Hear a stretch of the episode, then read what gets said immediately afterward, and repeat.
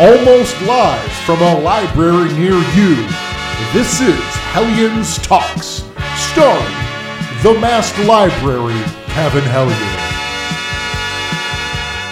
He is the lauder of the long box, the hero of the hall, and he's on a mission to bag and board them all. Now the Retro Network proudly presents a talk show of comic proportions.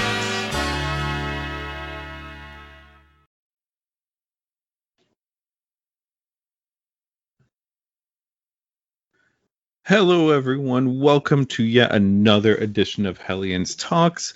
It's me, your host, Kevin, uh, over at masslibrary.com. And of course, Hellions Talks is brought to you by the Retro Network. And go ahead and check out the Retro Network right now because, uh, once again, we've partnered up with HalloweenCostumes.com.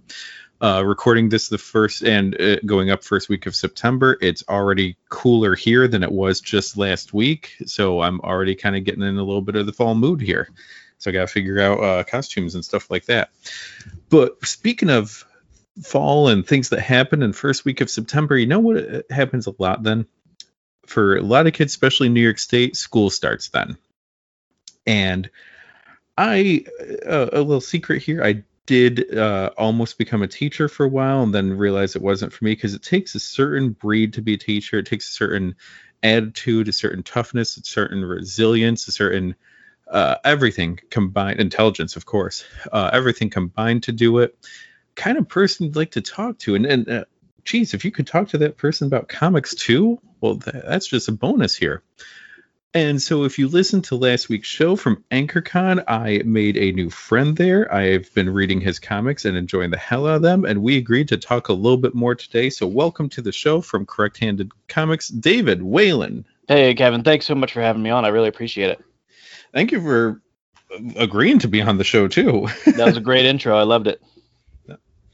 Well, so my, or I mean, like, um, li- longtime listeners know about where I live and that I have a kid in school and everything. Mm-hmm. Um, I don't tell anything for guests unless they do themselves. But I will say I was in the middle of getting ready for everything for school, and e- even if it's just mentally, like, okay, he's going back to school and he's going to have, he's my kid's only eight. He's going to have these things happen and these things happen and these lessons and you know just I get nervous for my kid because i think of good and bad times i went through at school Mhm. and then uh, my hometown had uh, some flooding so schools actually pushed back a week Oh wow, because of damage to a school building bad news for everybody else fortuitous, and good news for the teacher, or for the uh, for the um kids, right? Oh the kids are fine with it yeah but i think like, oh no, too bad, sarcastically. Yep, they are completely abandoning one of the school buildings because it Oh, has wow. flooded before. Yep, this Oh, is the worst flood they've had for it. So they got uh, they're um if you call the school offices, it sounds like no one's answering. I'm like, yeah, because they're all probably at that school scrambling, getting everything they can out of there. Mhm, mhm. Oh yeah, Probably got every teacher and staff that they can find over there. Ring, ringing out every towel and every desk, right? Now I know, um, and and I told you this, and and listeners know and all.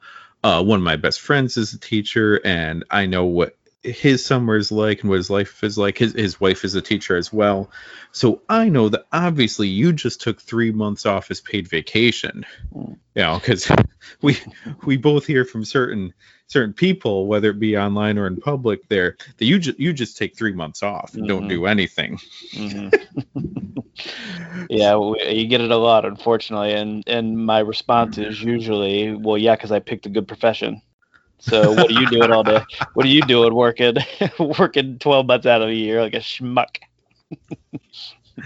but I mean, jokes aside, like it's not like you or other teachers put in an eight-hour day and and check out, and that's it. Mhm. Yeah. You, you know, I mean, like I I gotta imagine you've lost count of how many times, you know, it, you sit there and go, well. It's so late now. Should I just stay up the rest of the day and not go to bed tonight? Because what's what's the what's the point in getting two or three hours now? But that's how long it took you to Yeah. be able to grade or lesson plan or or whatever it might be for the next day. Yeah, it's definitely longer hours than people think. People, you know, say, "Oh, their school's only they're only kids in school for for uh, um, 187 days or something like that." Um, but what they don't understand is the uh, is the ridiculous amount of prep time that you need to be able to, and it's and it's hundreds of lessons, hundreds of hours, thousands of professional development hours uh, every every few years uh, to be able to continue doing what we're doing and to do it well. So you know that we may get. Uh, um, they say quote unquote summers off, but it, it really is a, a full time job uh, year round to be able to make sure that you're ready for those kids. And uh, just like the kids need uh, that breather to be able to kind of decompress and be able to um, get out and run and do other things, teachers need that also. You know, everybody gets it on some level. Um, but when the teacher, you know, when a, a teacher starts summer break, all it really means is now we're starting the discussion and the the uh, preparation for the next school year. Well, and uh, you've been teaching long enough too that I'm sure you have certain things that you just know over the summer. Okay, I need to mm-hmm. tweak this. Yeah. The way that kids, just because of attitudes, uh, technology jumps, whatever you want to mm-hmm. call it, mm-hmm. coming in, you can't teach the kids today the way you taught a kid five years ago. Let's say. No, no. Oh yeah, no. I started my teaching career in Florida uh, 15 years ago as a high school art teacher. Um, and I would say now, 15 years later, it's it's uh, a completely different. Well, not completely different. I'd say for me specifically, uh, it's definitely changed uh, the way technology has changed the way that I teach. Um, it, mostly for the good. Sometimes it makes it a little bit more difficult from from time to time, but uh, for the, for the most part, that technology is something that the kids grow up with and as an old fuddy duddy you know not not growing up with it until probably let's see the, the, mid 80s so i was 10 or 11 years old when we first got our first you know the big the big huge honking desktop computers that you uh, played you know all you could do was write on and play like one video game um, and it was a bad one. I can't remember the name of it. It was like Pioneer Trail or something like that. I don't know. Oregon Trail. Oregon Trail. That's what it was. That's what it was. Um, so so these kids here they grew up with it just from day one uh, out of the womb they start uh, clicking on their phones you know what i mean? It's it's uh, something that that not only gives them a sense of comfort in the classroom for better or for worse pros and cons um, but it also gives them a chance to be able to learn in a, an environment that they're comfortable with. So uh, um, for the the older teachers i know it's sometimes a struggle but uh, the the technology is is a positive thing and it's something the kids now grow up with uh, just just every day it's in front of them um, so to try to to take that away i think that's a good idea to 100% take that away from them is is um, I think uh, a tricky situation because they um, they know how to work it, they know how to use it, they know how to uh, to make it uh, their own to be able to learn from it uh, and buy it. So so that technology is is you know mostly positive things in the classroom. I'd say the negative things are when a teacher doesn't quite know how to use it, which happens from time to time. But I mean, uh, the two of us, uh, as we talked before, close enough in age, we had teachers that couldn't figure out how to turn on the VCR. yeah, oh yeah, yeah. I mean, there's always going to be a teacher that just can't figure something out for God oh, knows yeah. why. sure, sure, sure. Yeah. yeah. And no. then the students just sit back and laugh, and then the teacher goes, "Whatever, let's just do this new thing without the technology."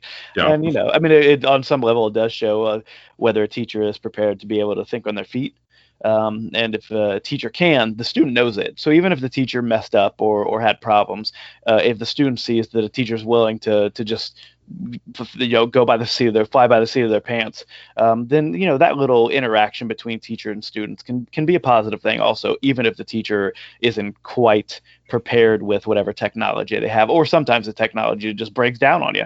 I've had that happen in my classroom where the technology just stops working and you go up oh, okay guys so we're going to adjust a little bit and usually it takes a couple seconds to figure out what we're going to do but then they're there once they see that you don't miss a beat um, then they're right there with you and they they know oh mr whalen's got it so let's keep going are you trying to tell me that not every school district has the most up-to-date equipment i, I don't know shocked. if i'd say that about my district no no no i meant you said yeah. you have taught for a while i meant in general yeah, it's uh, yes. Not every not every uh, school district has the funding for the most up to date uh, things in the world. I think it's I think it's funny, and I'm a, I'm a big sports guy. I played football. I ran track. I was captain of my track team. I coached football for many many years.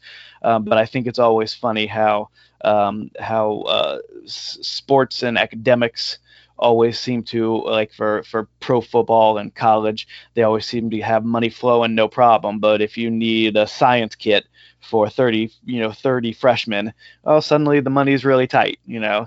It's just uh, seems to be a, a little lopsided um, um, a lopsided way to think about the the needs and the wants of the students And, and I mean, that's just our society that we created. Yeah, For uh, I remember um, doing band at one point just because I, I so wanted to play saxophone when I was a kid. Mhm. And it was, well, where's the money for band? Well, there isn't any. Well, what are we supposed to wear in the parade? Uh, these outfits that have been sitting here in storage for 20, 30 years. Uh, Yeah. okay. Which football team got? Brand new stuff. yeah Um, but Yeah. you know, who's who's show.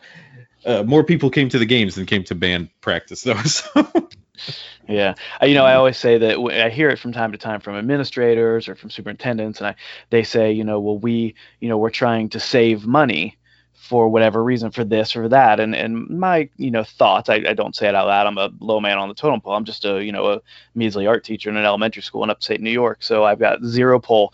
But my thought is, well, you know, we're we're not there to make money. We're there to spend it so that the kids can go out in the world and not be a community of of idiots. You know what I mean? Like when people say, well, you know, that don't have kids in the school district, why should my taxes go to school? Well, because you want to live in a, a community of not dumb people, right? Hmm. And they're like, oh, I guess so. But um, it really is a, it's, you know, f- forward thinking into our future is, is, has been a problem um, in our society. I'm getting too political, aren't I? Uh, in our society too, uh, as, as of late. But um, uh, but if we, you know, just gave a little bit more care to um, the school system, uh, I think that uh, we would notice in a in a generation uh, that uh, there'd be some some more problem solving and critical thinking going on than there is right now. well, it's it's the attitude for a community as well. Um, if I go, you know, every so often Pine Sky Daydream, what's a town, a city that I could see myself living in for the rest of my life, retiring, being and having everything right there in that area, not having a need or want to go elsewhere. It usually ends up being a college town that's in my mind. Yeah. Yeah. Because you have concerts, you have bookstores, you have events, you have sports, you have everything to entertain or educate yourself there Mm-hmm. because of the college supporting it. Yeah. And then usually the communities around there, you you end up with like tons of cool little shops, great Yeah. places to go eat, like Mhm. you know tr- uh, trails or or you know uh, a use of the outdoors for various things. Like you have stuff to do because here's a place of education and look at all the resources and everything that comes in with it. Yeah. And then I look at other towns like my hometown. Yeah, well, there's a community college there, but there's not a college college. And Mm-hmm. oh, look, there's also a lack of people doing certain things too. Yeah. Yeah, I think you know all the problems we have in society that they're they're all symptoms of the greater the greater issue and the greater issue is is maybe our lack of focus in our educational system. Well, and you also mentioned earlier, uh, like a teacher being able to adapt with technology. Mhm, But I also, I mean, for me working at a library over the last year and a half, there were many a time where here's what we think is true Monday morning, and by Monday afternoon, it's out the freaking window, and we got to come up with a new plan. Yeah. Oh yeah. And I gotta imagine for all the stuff that you went through as a teacher, Mhm. and whether it's being remote or or you know whatever, depending on on the month, the week, the day, sometimes yeah. for stuff Mhm. what happened for it. You if you weren't already able to adapt, like you said, for you know a situation comes up in classroom, something's not working, I I need to go left when I was going to go right.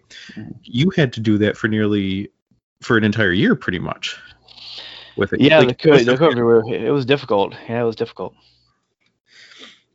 Yeah, and I mean art, especially like my kid, uh, the math teacher could just say something like, "Oh, hey, do pages two through 5 Mhm. you know, whatever it is. Like that's that's an easy one to do. You can't do that with art. You can't. Yeah, just- it was it was a lot of Google Meets and a lot of videos, you know, recording videos and a lot of trying to find kids that uh, and parents that weren't uh, connecting to it, and and you'd have kids go missing for weeks at a time and have to go find them, and and you know I had uh, some of the regular classroom teachers come to me, and regular classroom teachers are like 20 to 24 kids. They try to keep it in that range in the school district I live in. Um, but uh, for for me, it was every student in the building, which is for over 400 kids. So while a regular classroom teacher had 20 some kids that they needed to try to find if they went missing or whatever, you know, it, wa- it wasn't um, the the 400 plus kids that I had to to uh, to be able to kind of wrangle in. Some you found, some you didn't. Some were graded coming on meet. Some were you know touch and go with it. Um, it was it was really a, a year that uh, um, that tested uh, patience on for the teacher and for the the students and for the parents. It was it was rough. It was rough on everybody. Um, but I think that the students that put the effort in really it really showed for them, and the students students that just kind of you know kind of wishy washy their way through it. Um, I think we'll start to see a little bit of that can maybe shine through a little bit this year too. Unfortunately. Well, I mean, a wise man that we're both familiar with said, "With great power comes great responsibility." Yep. But you know, so hey, kids, you got the res- the power to be at home and kind of write your own schedule in a way, but you have the responsibility to actually do it at some point. too. yeah yeah yeah oh yeah. And it's and that's that's what we try to say you know the your education is in your hands. We can give you the information. We can do the fun stuff with you. We can talk up here till we're blue in the face. We could do as many projects as it is. But if you're not um, if as a student you're not invested in your own um, brain power um, then there's nothing any teacher could do, uh, good or you know how ama- it could be the most amazing teacher in the world if the student isn't doesn't care about their own future, or doesn't realize that this is for their own future, then it's just not gonna it's not gonna go well for them, unfortunately. But um, you can catch some kids from time to time uh, um, realizing, oh, I better start paying attention, um, and it's that's a good feeling when they do that. I, I mean, I kind of think that that's lots of different situations in life. God knows I've had a few where it's, oh, I've been going this path for way too long. It's time I got course correct here real fast. Or else I'm gonna be Yeah. in trouble. oh, still at 46 years old, I course correct all the time. Oh, jeez. Uh, I, I can't remember if you and I did that because I, I have been known to say it a lot, but it's the um, where are the real adults? yeah, You know, Yeah. when you when Yeah. you're a kid and you think mom and dad or you know grandma and grandpa whoever pay all their bills on time and got their stuff together and yeah. you know don't don't have any problems. I hate to say it, but that's us, and and uh, I think uh, uh, I think kids probably see us that way. Um, you know, for 18 and under, maybe even like 25 and under, see uh, our generation. You know, people in their late 30s into into their 50s, they probably see it as um, you know, oh, they get to do whatever they want. They, you know, that that old thing that you're, you know, you spend your whole youth trying to get old, trying to be old, or you spend your old your whole uh, old age trying to trying to feel younger. Um, and it really is a you don't really learn that until what 42 where you're like oh i you know i like let's just be this age right now let's just do this right now and not worry about being younger or worry about being older or anything like that No, because I'm I'm 43 and I've given up on. I don't have to hide that I like comics or that I like wrestling or anything. What what what does that matter? Who am I trying to impress? The cheerleader? You Yeah. know, like who who cares? Mhm. Um, so I'm not worried about that. I am worried about my own health, and I've done a lot of stuff in the last couple of years to change that. Like, oh, okay, I can't really eat, you know, a bunch of garbage every night like I used to in my younger oh yeah age. oh yeah yeah Uh, um, but also, uh, I think the biggest thing I did is I gave up trying to watch or read or listen to what I'm quote supposed to listen to Hmm. or supposed to. Oh, you haven't read this? It's a classic.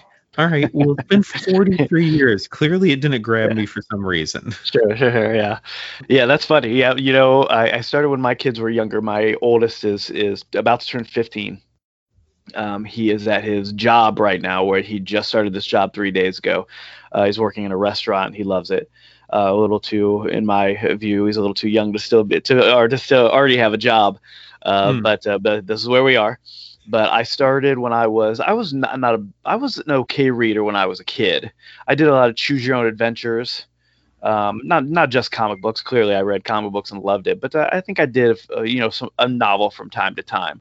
Um, but when my kids were uh, young, when my son was born, we did a thing called rock and read, which was I would put him in a swing and he would swing and you know whether it was to take a nap or whether it was just for fun and i would read a book to him.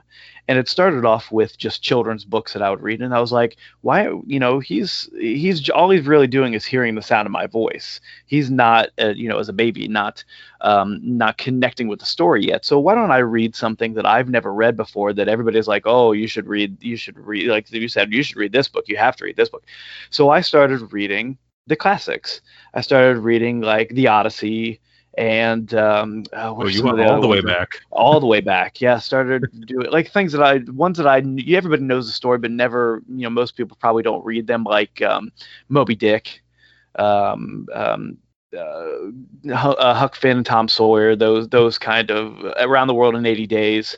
Um, just a bunch of and even found some books that uh, um, that were ones that I uh, wouldn't wouldn't normally pick up. I got into a big uh, a big uh, kick with uh, an artist named I think it's oh man James John, where he did um, uh, historical fiction, and it was from the beginning of the colonization of the American colonies all the way up into World War II, hmm. Uh, and it was like a, a series of like nine books and I read them. They were like not not tiny little books. They were really thick books, and I started reading them and just could not Wait, stop. is it John? Within, is it John Jakes? John Jakes. That's what it is. John Jakes. Dude, that is okay. Yeah. My my parents, when they were still together, bought that entire series. So we're oh, talking yeah. like early mm-hmm. to mid 70s. Yeah, he did it, North and South, which they made into yup. a series in the 80s. Yeah. Yep, yep, my mom still has the entire series, and like once a year, both of them say, "You guys sit down and read this." Like they are so proud and so happy oh, to have the entire series. Oh yeah, if, I mean, if you like historical fiction, it's it's riveting. It's riveting um, uh, to the point where you know big thick books and i'm not the fastest reader in the world. It's one of the reasons i became a teacher to help those kids who who um, uh, who maybe struggled uh, with reading or math or things like that and i could help them out through the arts. Uh, but if you if you like historical fiction they're they're the way to go. There's another one uh, leon uris is another great author. Uh, he's a he's a irish author he did books like trinity um, about the irish okay, revolution. yeah yeah, uh, it's it's again it's a it's a big book, but it's a it's a great read, and I read that one through with uh, with my son on on on our rocket reads, and I'll be honest, it's you know been 14 years since I've done any rocket reads, and I miss it. I wish my son would just sit in a swing and let me read to him, but he doesn't let me do that anymore. I didn't get. I, I tried it as well. Um, I couldn't get him in swing. I couldn't get him into anything, but just like at night, mm-hmm. um, wanting because uh, we always had some sort of sound at night when he or, or during a nap time or whatever because we didn't want him to not be able to fall asleep unless it was dead quiet. Like that yeah. doesn't help any of us. So I would just say, well, I'm sitting here reading a book. Let me just read it out loud. Yeah.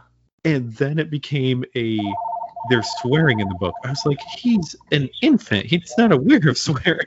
yeah, yeah, yeah. That's funny. Yeah, that's a, that's a. I don't, you know, I don't remember if I if I ever came across that problem. Um, but yeah, that would be like, oh, do I now? Of course, do I read. We just got finished reading um, the Old Man and the Sea. Uh, and it, it's a hard it's a hard read if you're if you're not a big fan of Hemingway.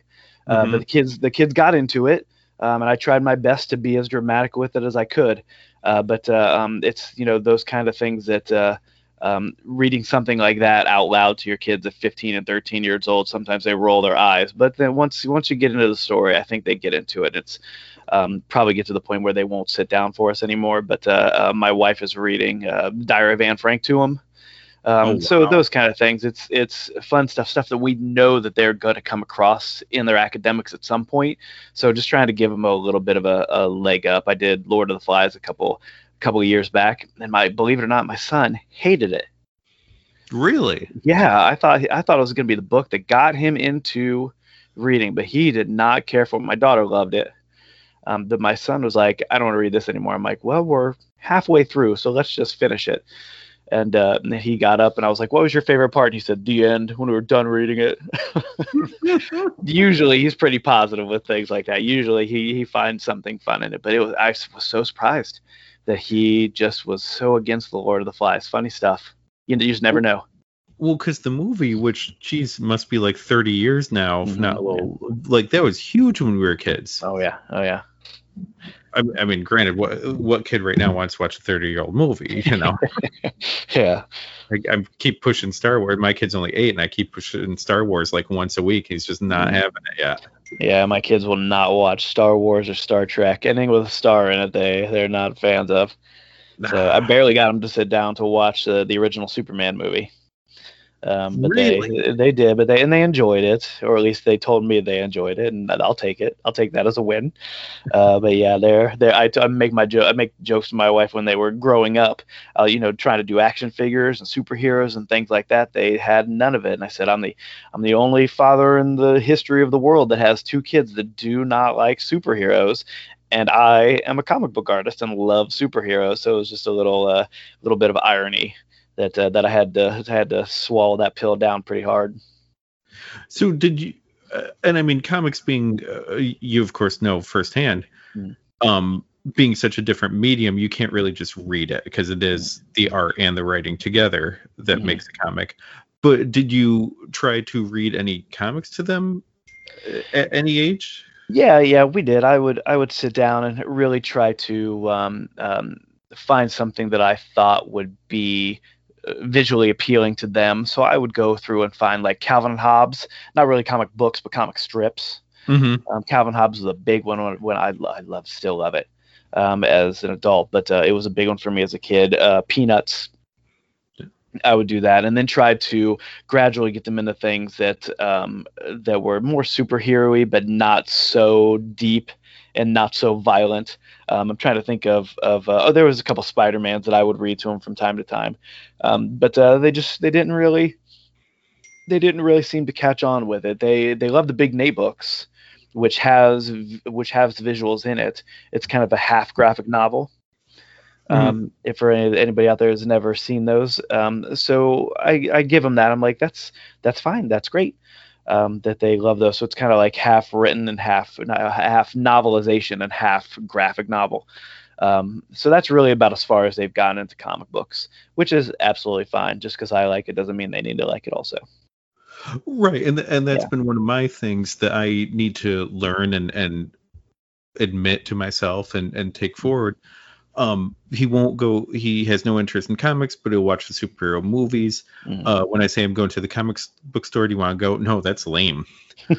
but he has read um a bunch of the Diary of the Wimpy Kid books, which let's face it, is a graphic novel. Yeah, yeah. You know, it, it doesn't look exactly the same, but it is. And then Yeah. he's doing uh, what is it? Last Kids on Earth.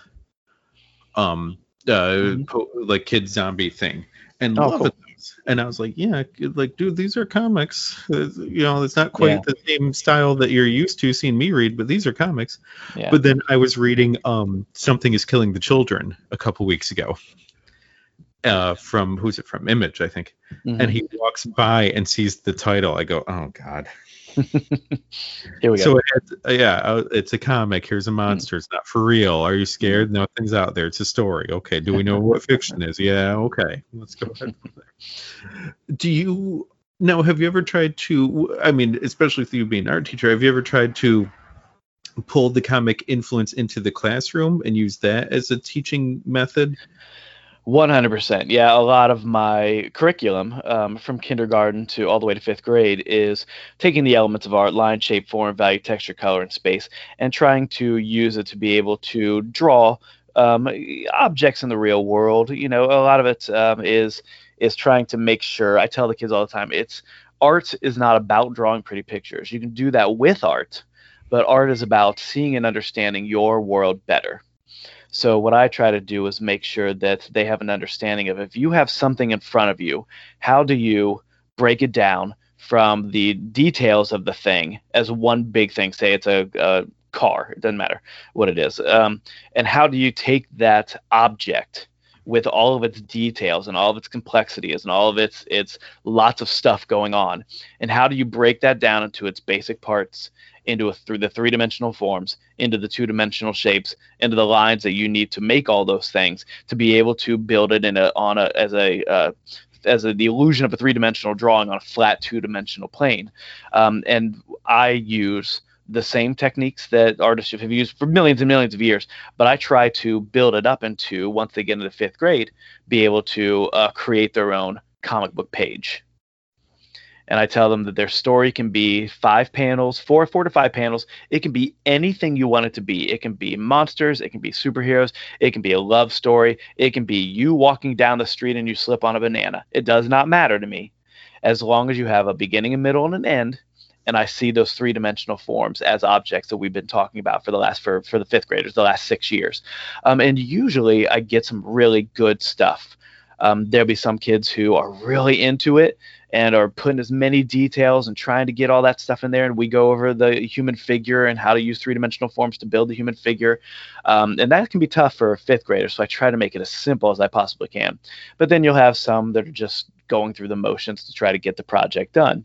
Um, and that's fine as long as they're doing it respectfully. It's, it's okay. It's not for everybody. But I know from looking at their paper if they, after six years, have a better understanding of how to see and understand the world around them with those lines to shapes to forms to objects in the real world. You know, I never I never really thought of it that way because I mean, I've had thoughts but I never knew how to articulate it like that. Mm-hmm. I think one of the things, whether it be art, whether it be comics, honestly, writing too, is the intimidation mm-hmm. of you see how other people do and how good that they are, yeah. and you feel like I will never be that good. Mm. No one's asking you to be that person though. They're asking you to be yeah. your own person. Yeah. So for you to say, I'm not looking for you to be perfect. I'm looking to see that you have learned and you've paid attention and you can it, put that out there in your own way, in your own style. Oh yeah. Like you're not i'm not asking you to be jack kirby with your panels. I'm not asking you to draw realistic like alex ross. I'm asking for you to draw you and show me that you have learned. Oh yeah. Yeah i try from the very beginning for them to get the words out. I can't and i don't know how to. My answer is yes you can and you will once i teach you and you and you start to practice at it. You'll know how to. It's okay. And i, I tell them all the time too what, what i do is the kids get mad at me sometimes because they i don't give them erasers Ooh, wow. And, I, yeah, I, exactly. I've had parents come up to me, why don't you give them erasers? And I, you know, and I'll explain to them that uh, that if I were to give elementary kids erasers, they would spend 20 minutes of a 40 minute class erasing one mm-hmm. line that they draw over and over and over again. So I try to let get them understand that just pushing forward, make that mistake, live in that mistake, push forward. You're gonna make mistakes. It's okay. The world is not going to open up underneath you and suck you into it and you're dead all of a sudden. Though you will be okay if you make a mistake. Have that line be on your paper and either ignore that line and move forward or use that line to make something else that you that you love or that you are proud of or that you want to make it into um, so the the um, the idea of mistakes in my class is kind of like uh, get that get that out of your brain. One, because you're gonna make them, and two, because there are no mistakes. Because if you learned, it's not a mistake. If you learn from what you did and why you did it, quote unquote, wrong, then how can you either not do that thing again, or how can you use that mistake to be able to make it better? Okay, so where do you think that that came for yourself? Did it come from teaching? Did it come from sports? Did it come from family did did you have to push yourself for it? Because i think one of the things that many creators have no matter what it is you're creating is this mm-hmm. horrible sense of doubt. Yeah. And and just thinking like oh uh this is gonna suck. No one's gonna like everyone's gonna hate it. I need to keep trying. But then it becomes a paralysis of you're trying to make it so perfect that you don't actually get it out there for the world yeah, yeah. You know, as a kid, uh, I confidence was never my problem as a child. uh, I am the second oldest of six kids. Um, Oh, so. I was yeah, so I was the one that my parents pushed out into the crowd and said, "Go make friends." And I I said, "Okay, great," and and I l- you know jumped before I looked and all that kind of stuff. Um, you know, for me, and there, but there was that that um, um, I wouldn't say it was debilitating, but that idea of I'm not ready yet. I'm not ready yet. I'm not in for 15 years, you know, as you as you grow and become an adult, 15 years, I'm not ready yet. I'm not ready yet. Um, until um, and always still working on it in the back of your brain, always still drawing, always still creating, always still getting better as a teacher, always still trying to be better at communicating visually. Um, but at one point, seven years ago now, um, I was in the classroom with kids and we were all drawing and we were having a good time and, and talking about comic books. And it just kind of was like, I, I think I'm ready. I think I'm ready to start getting these books together and start putting out some, some content. And, and within that, that, that week after I said that I, I had, I had a good chunk of the first book that I published on my own ready to go. Um, and from there, I think it just, like I, I tell my wife, uh, she's like, when are you when are you done with this? I'm like, I'm never gonna be done. I'm gonna be on my deathbed and I'm gonna have a pencil in my hand and I'm gonna be drawing out panels and I'm gonna be saying, publish this tomorrow. so I, it's just I'm never in from that experience of knowing that I knew I was finally ready to be able to communicate the the stories that I wanted to communicate and tell the stories that I wanted to tell. Once I started doing it, and I'm not saying I didn't after that. There weren't mistakes and there weren't like, oh, that panel stinks or oh, this is this story good enough or oh, am I good enough? Am I all all that you know doubt uh, rushes over you from time to time. Um, but for me, w- after the the initial, I'm ready to do it. It was just keep moving forward. Just keep moving forward. You're getting, you're you're you're doing it. Just keep moving forward and seeing my own progression as a as a creator. For me, was also the fun the fun part. Seeing from issues one to to I'm working on 17 issue 17 right now, The Offspring, um, and seeing my progression as a as a uh, storyteller and as a visual communicator uh, for me is is worth more than any millions of dollars I could make by optioning it as a movie. Um, not that that wouldn't be a good thing if that happened, Right. But You wouldn't say uh, no. Yes, but um, but it's definitely been a, a- great journey for me that I am nowhere done, nowhere near being done with. No, and and and that's the thing. Uh, you do see, you know, you go into a local comic shop or on a comic site, and oh, this one just got optioned for movie or TV show or whatever, and credit to whoever created it. Um, I saw Nocte- Nocterra apparently just got optioned, and they're only up to issue six, maybe. Oh wow, Jeez. Yeah, yeah. I was like, all right, good for you. yeah, Um, he knew the right people. yeah, yeah, Yeah, he knew the right people. But for all the stories that you do, though, is there uh, like in my mind because I'm I'm not there yet, and and in the conversations you and I have already have, and I have a feeling there will be future ones as well. um, I have ideas in my head too for stuff, Mhm. but it's just in there. I haven't done anything with it. But I also know that uh, it helps me at work. Okay, I have to do this. I have to do this. I have to do this today. If I have five things on my list and I get four done, I'll feel accomplished. What do I got to do when I get home? I got to do laundry. Got to do dishes. Got to take care of cats. You know, blah Mhm. blah. But if I'm checking this stuff off, I feel better. Yeah. In a way, with all of the comics you've put out already, do you is there a part of your brain that kind of frees up of okay, I have told that story now. Check. I can now free up that part of my brain that's been dying to get that story out here, Mhm. and I can move on to the next issue or or a different story or a different idea entirely.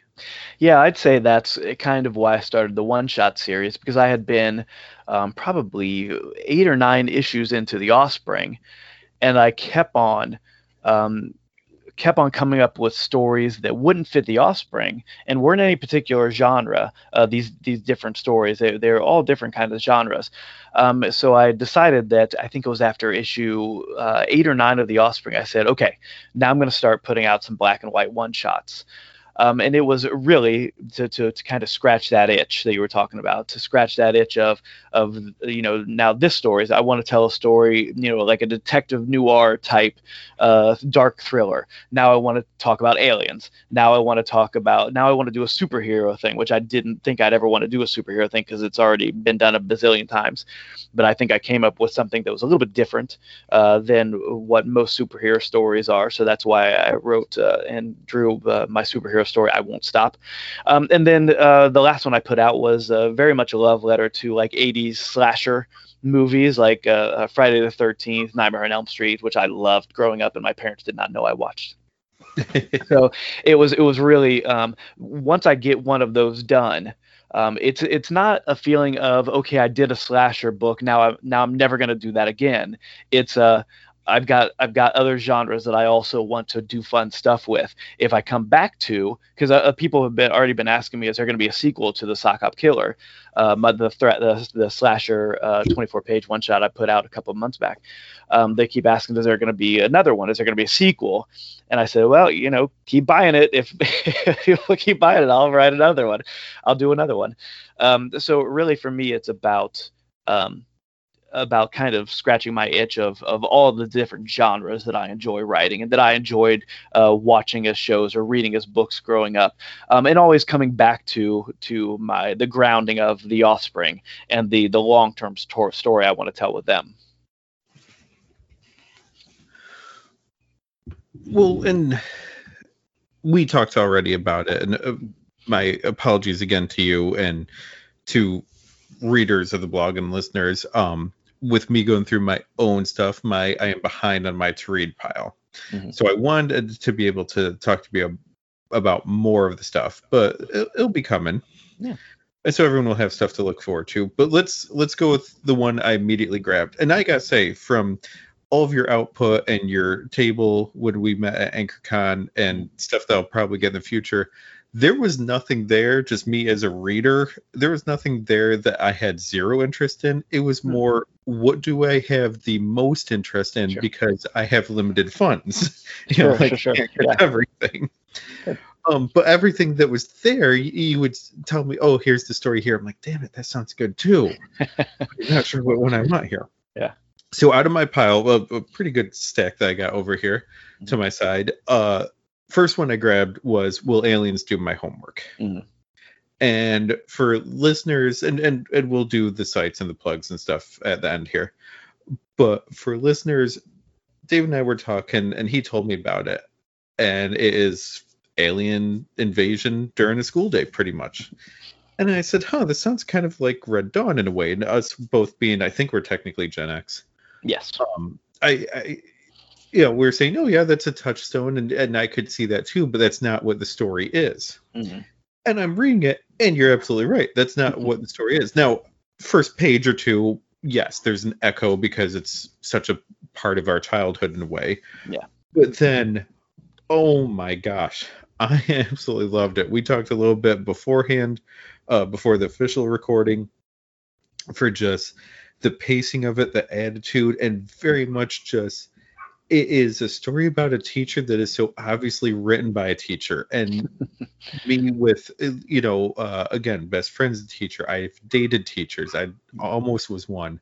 I was uh i don't know what i was at college. I wouldn't say teacher's assistant. I would say mm. like um the tag along but enough stuff that like i have seen a lot of this firsthand as well mm.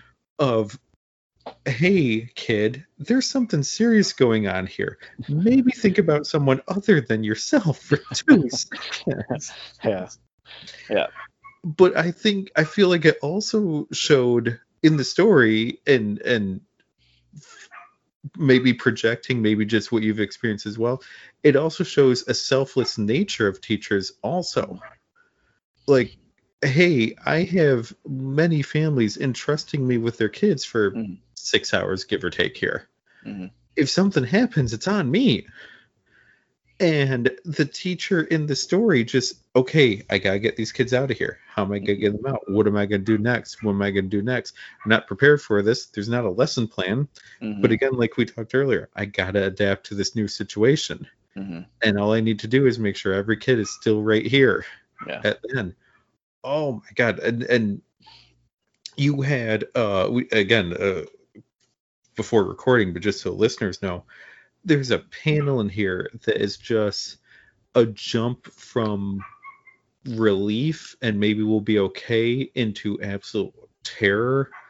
There's a feeling of being surrounded and claustrophobic, but also isolated and alone at the same time. Like I, a page I absolutely loved. I went nuts for. I'm like, all right, I'm, uh, like this is not that our conversations didn't do a lot, but in that moment, I'm like, all right, I'm just in. Whatever you do, I'm in. Like this is fantastic. Thanks, Kevin. I really appreciate that. Yeah. Um, I, I had to go out and buy more bags and boards because you're nice, you're nice enough to autograph them as well. I gotta keep them nice and neat there for whenever that million dollar movie deal comes through. Yeah, you know we talked about it earlier, but I think that uh, for for well, aliens do my homework, it was it was um, it happened fairly quickly. Uh, it, it, was already I was deep into one shots. I had four or five one shots already in the queue, ready to go. Mostly plotted out, some script, some you know some scripted, and, and was ready to go with with a couple other uh, one shots of different genres. And I was walking around my classroom. And I and I was just talking with the kids, and, and my brain just went to what would happen if aliens attacked right now? What how what would happen? How would I how would I handle that? and uh, within the you know the, the rest of the day, the three or four hours I had left in the day, I, I had it thumbnailed out as the the entire from the beginning to end the story. Um, and it was and, and, everything else. Once I had that thumbnail, every other book in the queue got pushed to the side uh, because I knew that that was going to be the next one shot that I put out. I believe it's a third one shot in the, in the series of four that I have out right now. And uh, um, and I and I went through a couple adjustments. It started off with a male teacher, and I said, nope, this got to be a female teacher. It started off, it wasn't during the winter. And I said, well, I've got to make this harder on them. So it's going to be in the winter, and there's going to be snow on the ground. Um, and I and the the beginning, I had a different beginning uh, uh, originally, but I wanted to show that this teacher um, was already having a bad day, and it's kind of that like that like, oh, how could this day get any worse? and then the shoot, you know, fast forward to the to aliens blowing up the school. Well, and then the crazy thing for it too, um, yeah, it's a one shot. Mm-hmm. This could so easily be a movie, so easily, and you know, stretch something out, expand on something. But then it could also, you could continue this too. Mm-hmm. Like now we know that this teacher was able to keep her cool and get herself together and get the students together mm-hmm. In the face of something that she never has experienced before in her life that no one there had. Yeah. And she kept her cool. That's someone that you want to see what happens next for. Yeah, I try with all my one shots to to have it be a beginning to end story, but also make sure there's a lot more there there.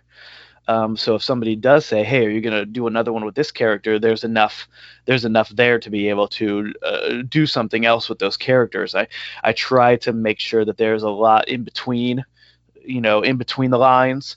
Uh, and that's definitely true for when I do my homework. I had people, you know, they would read it and they'd say, "Well, what about this? Well, what about this? Well, what about this?" I said, "Yeah, these are all amazing things that could that could be expanded upon um, if we do uh, well, and to do my homework too."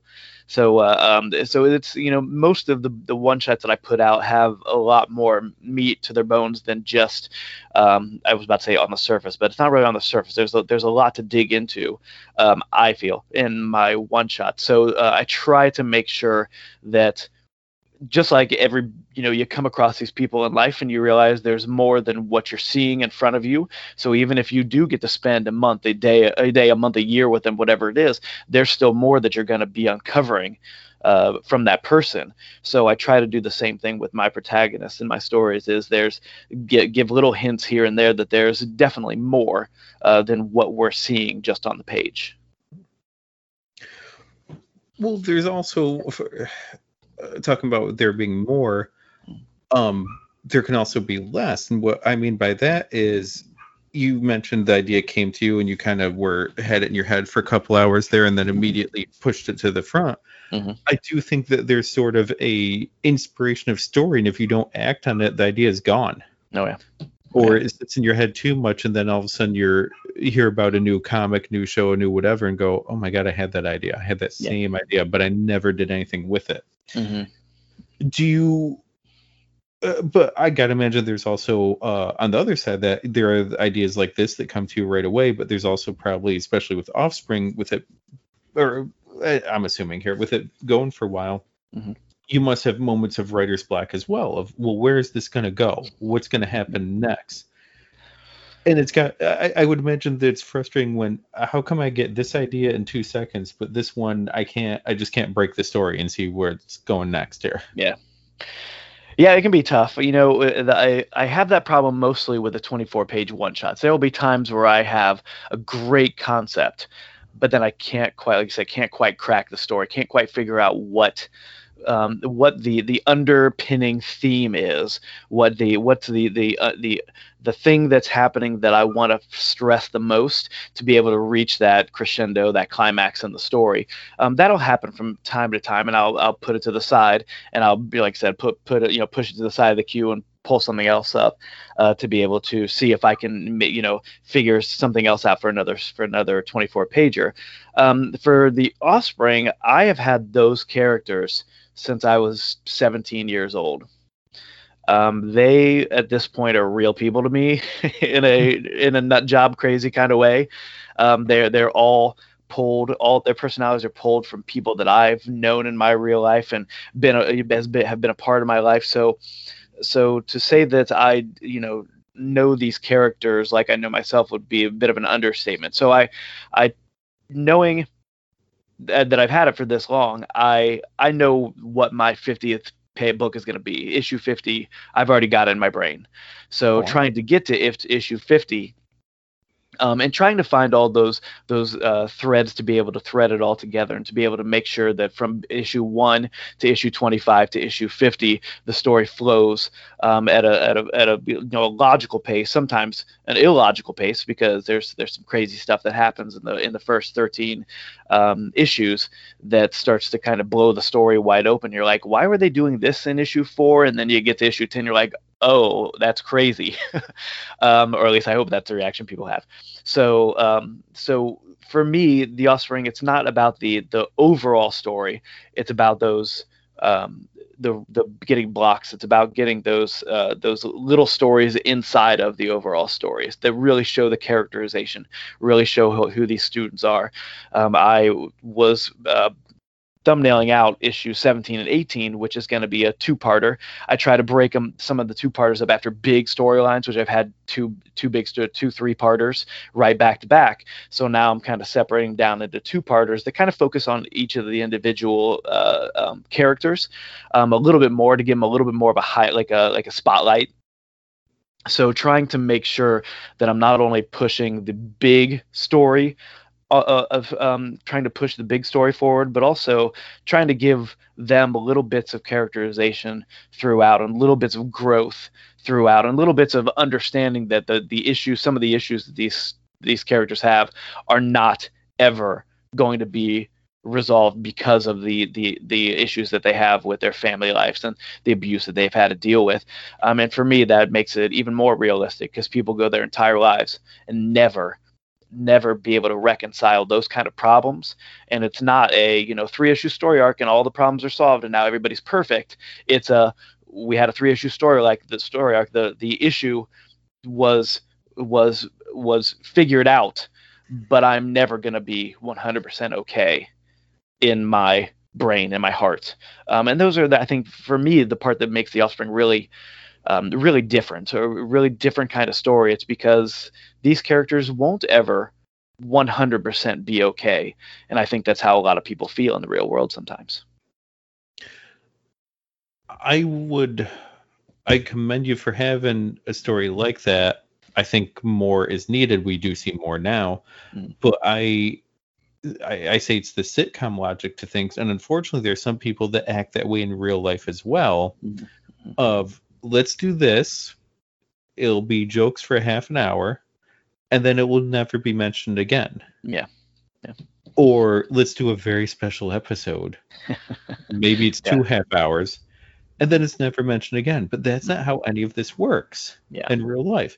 And you know, oh, let's open a business and we have a bunch of jokes and the business fails and then the episode we go, oh well, and moving on next week we never discuss again. That is something that would destroy someone's finances for the rest of their life. Mm-hmm. It, yeah. You know, if this actually happened here. Mm. And and I'm just talking something like that. You have, you know, your very special ones or or breakups or here let's do an abuse episode or whatever it might be. hmm And it's never talked again, but though that follows the person around for years. And I mean, I unfortunately I think we all know people they'll be like, no, it'd be fun to do this week. Let's do this. No, you can't just go and do that. There are repercussions. There are ramifications. There are ripples out from just doing something like this. Yeah. Maybe Oh, yeah. that's being an old man here talking. Mm. But we had so much media that didn't do anything about that. It Mm. was just, you know, to tell the story and the joke, but not really doing anything with the mental part of it Mhm. um so i gotta tell you i appreciate anyone really bringing that in yes comics and and all entertainment should be escape in a way Mhm. but it should also be maybe you putting that out there is an example that a reader needs to feel like they're not alone though Yeah, everybody wants to feel represented. Um, and I feel that uh, that uh, the Offspring does that. I think the three, soon to be four main characters over the next few uh, few issues, um, the right now three main characters. I think uh, they each have something that everybody can connect to. Um, each they each have problems or issues, and they're all they're all three of them are, are different issues, different problems, different personalities, different ways that they deal with things. Um, a great example for for me is the the last issue that I put out, issue 16. Um, I'm big into. I really love the last page. Um, big splash page to be able to get you to the next issue or to to to end the story like my in my uh, 24 page one shots i try to end the story in a really big way to be able to make sure you know boom that's the you know that's that's the end for now kind of a thing Mhm. um, but i ended issue 16 a little bit differently um, i ended i- issue 16 with kind of a joke uh, and, and I'd never done that before. It's it's more than it's like a, a regular four like four to five panel page, um, and it's kind of breaking down what just happened to them, a very traumatic experience that just happened to them, and and one of the characters makes a joke, um, and the other characters are kind of like that's not now, you know, we've we've got to deal with this thing, let's go do that thing and uh, and I my editor and I we we kind of went back and forth. Is this the right place for this joke? Is this appropriate? Is the the joke is funny? And my editor was like, yes, the joke is funny, but does, does it belong on the last page? So we're like, okay, can I move it to the you know three pages before? And I'm like, I don't think it really fits there. And then I started to realize that that I didn't really write the joke. The character, who- who Vince is the name of the character that said it, Vin, Vince was telling the joke because that's his coping mechanism for all of the ridiculousness that not only he just went through in that three issue story arc, but for his entire life. He is he has fought back the pain by telling jokes, by by making himself the butt of the joke, um, by by trying to relieve the tension by making stupid jokes. And the second I realized that, I was like, this, this joke is staying. This is staying right where it is. This is the character doing what that character would do um, and it really it was really like a kind of a freeing moment for me as a writer where I was kind of like oh my gosh these these kids are kind of doing it on their own now and I'm just kind of the not to sound you know presumed or not sound like I don't know art you know writery or anything but I'm just kind of like the the thing that's putting it down on paper for them uh, does that sound weird? No um i believe volume one i believe i bought volume one as well. It's i don't want to take off my headphones to go grab it right now.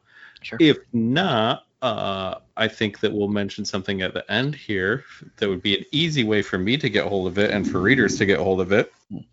that you just posted like an hour or so ago. Yes. I did. Uh, but I gotta tell you, wh- whether it's in my stack here or whether I go online in a little bit, it's front of the pile because that is my coping mechanism, Mm. flat out. I actually, my boss, it pissed me off because she reads me so well, Mhm. but called me out on it and said, "Are these jokes to actually laugh or so you don't cry?" yeah And I go, "Depends on which joke we're talking about." Mhm. both depends on the day and all and it ticked me off that she you know zeroed in on that Mhm. yeah but for you to have a character do that like yeah that's real Mhm. oh you shouldn't have told that joke no i shouldn't have yeah it was a bad joke yeah the timing's wrong yeah a hundred things Mhm. but it's how i deal with stuff exactly Yeah. You know, uh, gallows humor, inappropriateness, whatever you want to call it. And, and honestly, it's kind of all of it and neither of it, depending on Yeah. situation. But yeah, it's a very real way to deal with stuff. If I laugh, then I'm not crying. Yeah. Even Yeah, it- it's- one laughing. Yeah, it's that old phrase. It's it's sometimes it's so sad it's funny. Yeah. There's just nothing else to do but laugh at it. And you know, some people would say, "Oh no, nothing's so sad that it's funny," but well, you know, other people are like, "This cannot get any worse." and and uh, it's in that that moment that you you know you really start to see who those characters are, and that's that's one of the reasons why I uh, really have loved uh, creating the offspring because it gives me a, a kind of a vent, kind of a uh, um, an outpouring of, of different kind of character traits and different different ways to be able to handle situations. That these three characters are in the same situation, but are handling it differently, but also starting to become uh, like I don't want to say a team like the Avengers or anything like that because it's definitely not that kind of book, um, but but definitely starting to become more of a family and starting to communicate with each other better than they did from issue one all the way to issue 13 while they're still not 100% in, the, in a great place because it's a slow burn because I'm trying to get to issue 50 and I don't want to give away too much too fast. They are starting to realize that they're they're they're more family than they are strangers um, because of the connections that they have and and these monsters that they're fighting are the monsters on the inside but they're really they're really um, uh, analogies for the issues that they have out in the real world. Well, in that, I mean, uh, granted, with you being an art teacher, granted with the background, people might think that you're an art first and figure out actual story and plot and dialogue later, Mm. but that's not true at all. Um, you're already giving more detail for character development and actually well thought out, well-rounded characters here. Then just just look back to either of us when we were younger in the '90s comic boom. Who's this Mhm. guy? Oh, he's a dark, mis- he's he's a superhero with a dark, mysterious past. And Yeah, like, yeah. is that all you're giving me? Not Mhm. like I need something more here. Yeah. Um. So for you to have characters across the board here with all sorts of you know different personalities and a long-term story, uh, guess what? We didn't get stuff like that when we were younger, yeah, yeah, and th- and that's why people didn't care about it. But you have people coming back to you saying, "I need more of this." yeah.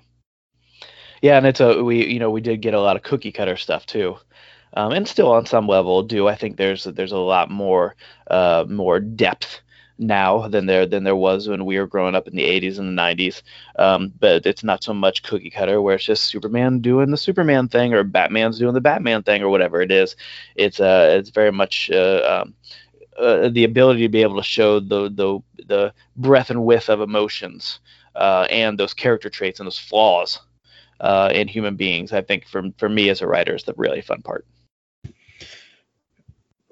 Yeah, and I mean, you're absolutely right with the cookie cutter part of it, and Mhm. the debate used to be uh, what sells the comic, the art or the writing. hmm Well, one, can't we have both be good? Yeah. But two, I I'll pick up a pretty cover or pretty comic once, and if it's garbage, it's just the one time. Yeah. Yeah, Yeah. fool me once on it. Yeah, yeah. You know, I think if if if it is like the most amazingly brilliant art in the history of art, but the story is is stinky, I think it'll probably still sell some books Mhm. because artists like me and you know creators want to be able to study it, be able to see it, be able to to kind of get it. And, and and as a from a writing standpoint too, that'd be interesting to say they had this amazing artist but they wasted it on this this kind of story or whatever it is. And again, who am I to judge anybody's stories? But um, but I think that you can have the greatest story in the world, and the art can be a little um, shabby, and people still read it. I think.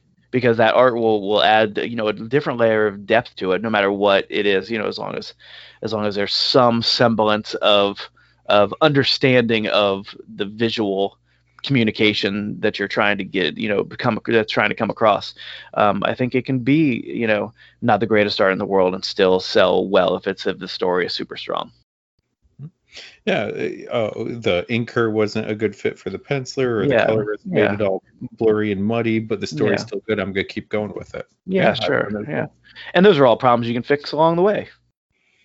If the, Oh, if the underlining concept is strong, then I think that uh, I think that's something that's especially you know the growth is even somebody who's been doing it for 20 years, 30 years, you know, can have a have a thing where you know they they continue to show growth. I hope that when I'm doing it for another 30 years, I continue to show growth as a creator, um, and that's something that I think people um, expect um, perfection uh, right from the beginning, and that's to me I don't uh, that's unrealistic. I mean, I personally would enjoy seeing you grow as a writer and an artist more so than I am enjoying seeing not not that we need to name names here, but seeing one popular artist who is just doing the same style he's done for the last 30 years and seeing another one that keeps getting these high profile books and honestly I mm. think gets worse and worse as the years go on. I think as a child of the 80s and 90s, I bet I could figure out who you're talking about. I actually met I met that gentleman, and he was very polite and very friendly, and talked to me for a few minutes. At a, this was New York Comic Con, geez, uh, 20 years ago, uh, maybe, uh, maybe not that long ago. Yeah, about maybe about 20 years ago. Um, he was very gracious. Um, um, so so he had that going for him, and mm-hmm. I think that I think there there are a lot of people that love that style um, without continuing not naming names. There are a lot of people that, that love that style and, and think that um, um, and just just are able to connect to that style uh, on a on whatever level. Um, so hey, more more power to them.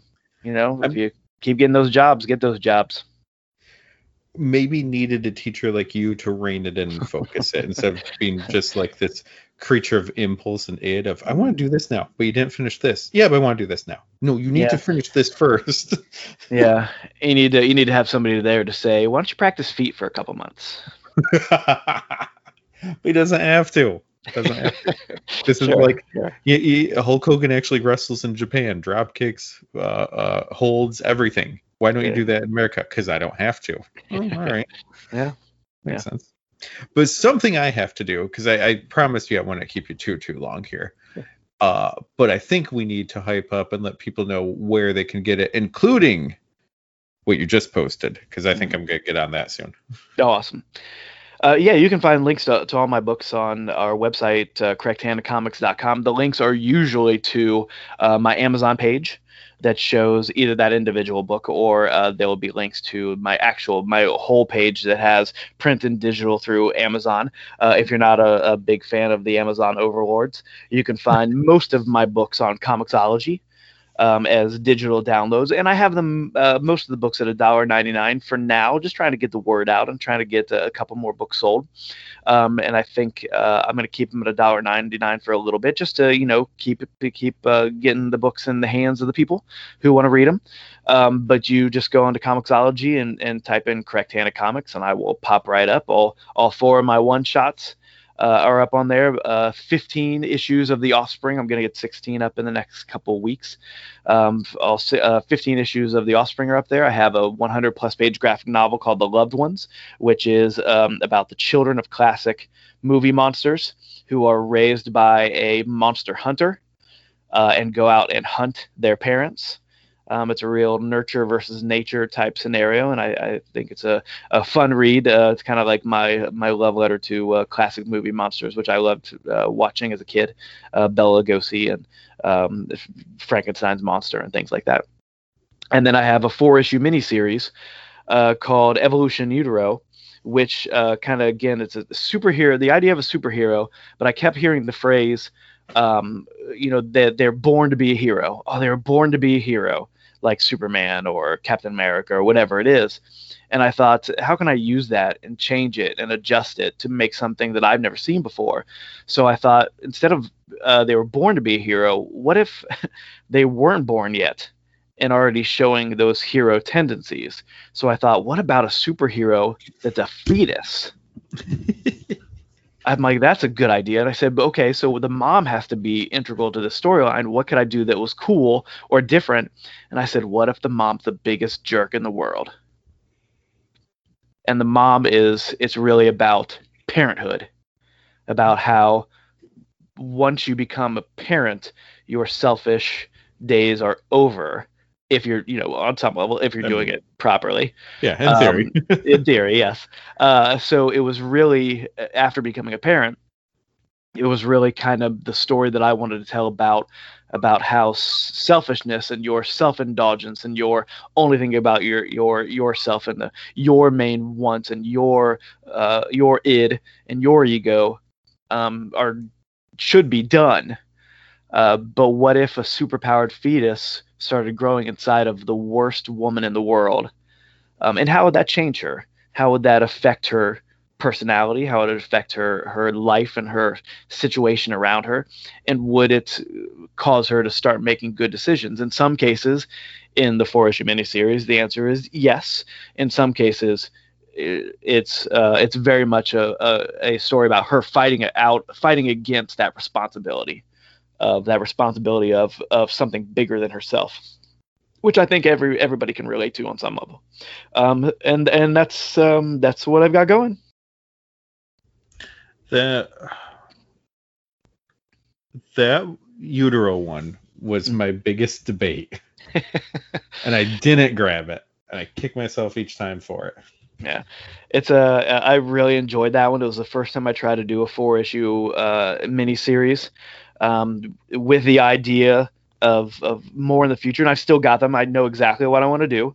The story ends, but it's kind of like my Back to the Future roads where we're going. We don't need roads kind of moment. I wanted to put that in there uh, to be able to say the story has ended, but there's more to the story um, and it's it's a fun one. I've got a, got a fun plan, boy, and I can't wait to get to it in the next billions years. No, I'll get to it eventually. It's just a, a, matter of when. I think my my plan is um, after I finish with Offspring 17, uh, I'm going to start my next 100 plus page graphic novel, which is I'm pretty sure it's going to be in black and white. I might do it in color. I haven't decided yet, but it's about um, a scientist who is dying and decides to clone himself, and he accidentally clones himself into a six-year-old boy. Uh, and it's uh, uh, the government trying to steal this technology, a dying race chasing him. It's very sci-fi, very uh, very spaceships, stuff like that. Very cool stuff going on. A, a, a dying alien race is trying to uh, capture him to get the technology from him to save their to save their species. Um, and it's a, a lot more big epic um, uh, sci-fi space than I've ever tried to do before. But I think I've got a solid concept. I think I've got great characters. I think I've got good action scenes. I think I'm ready to go with it. So it's probably going to take me about a year to get the whole thing done. Uh, but uh, start looking out for that, uh, for little posts about that, hopefully by around Christmas time, um, to be able to start promoting and getting that out also.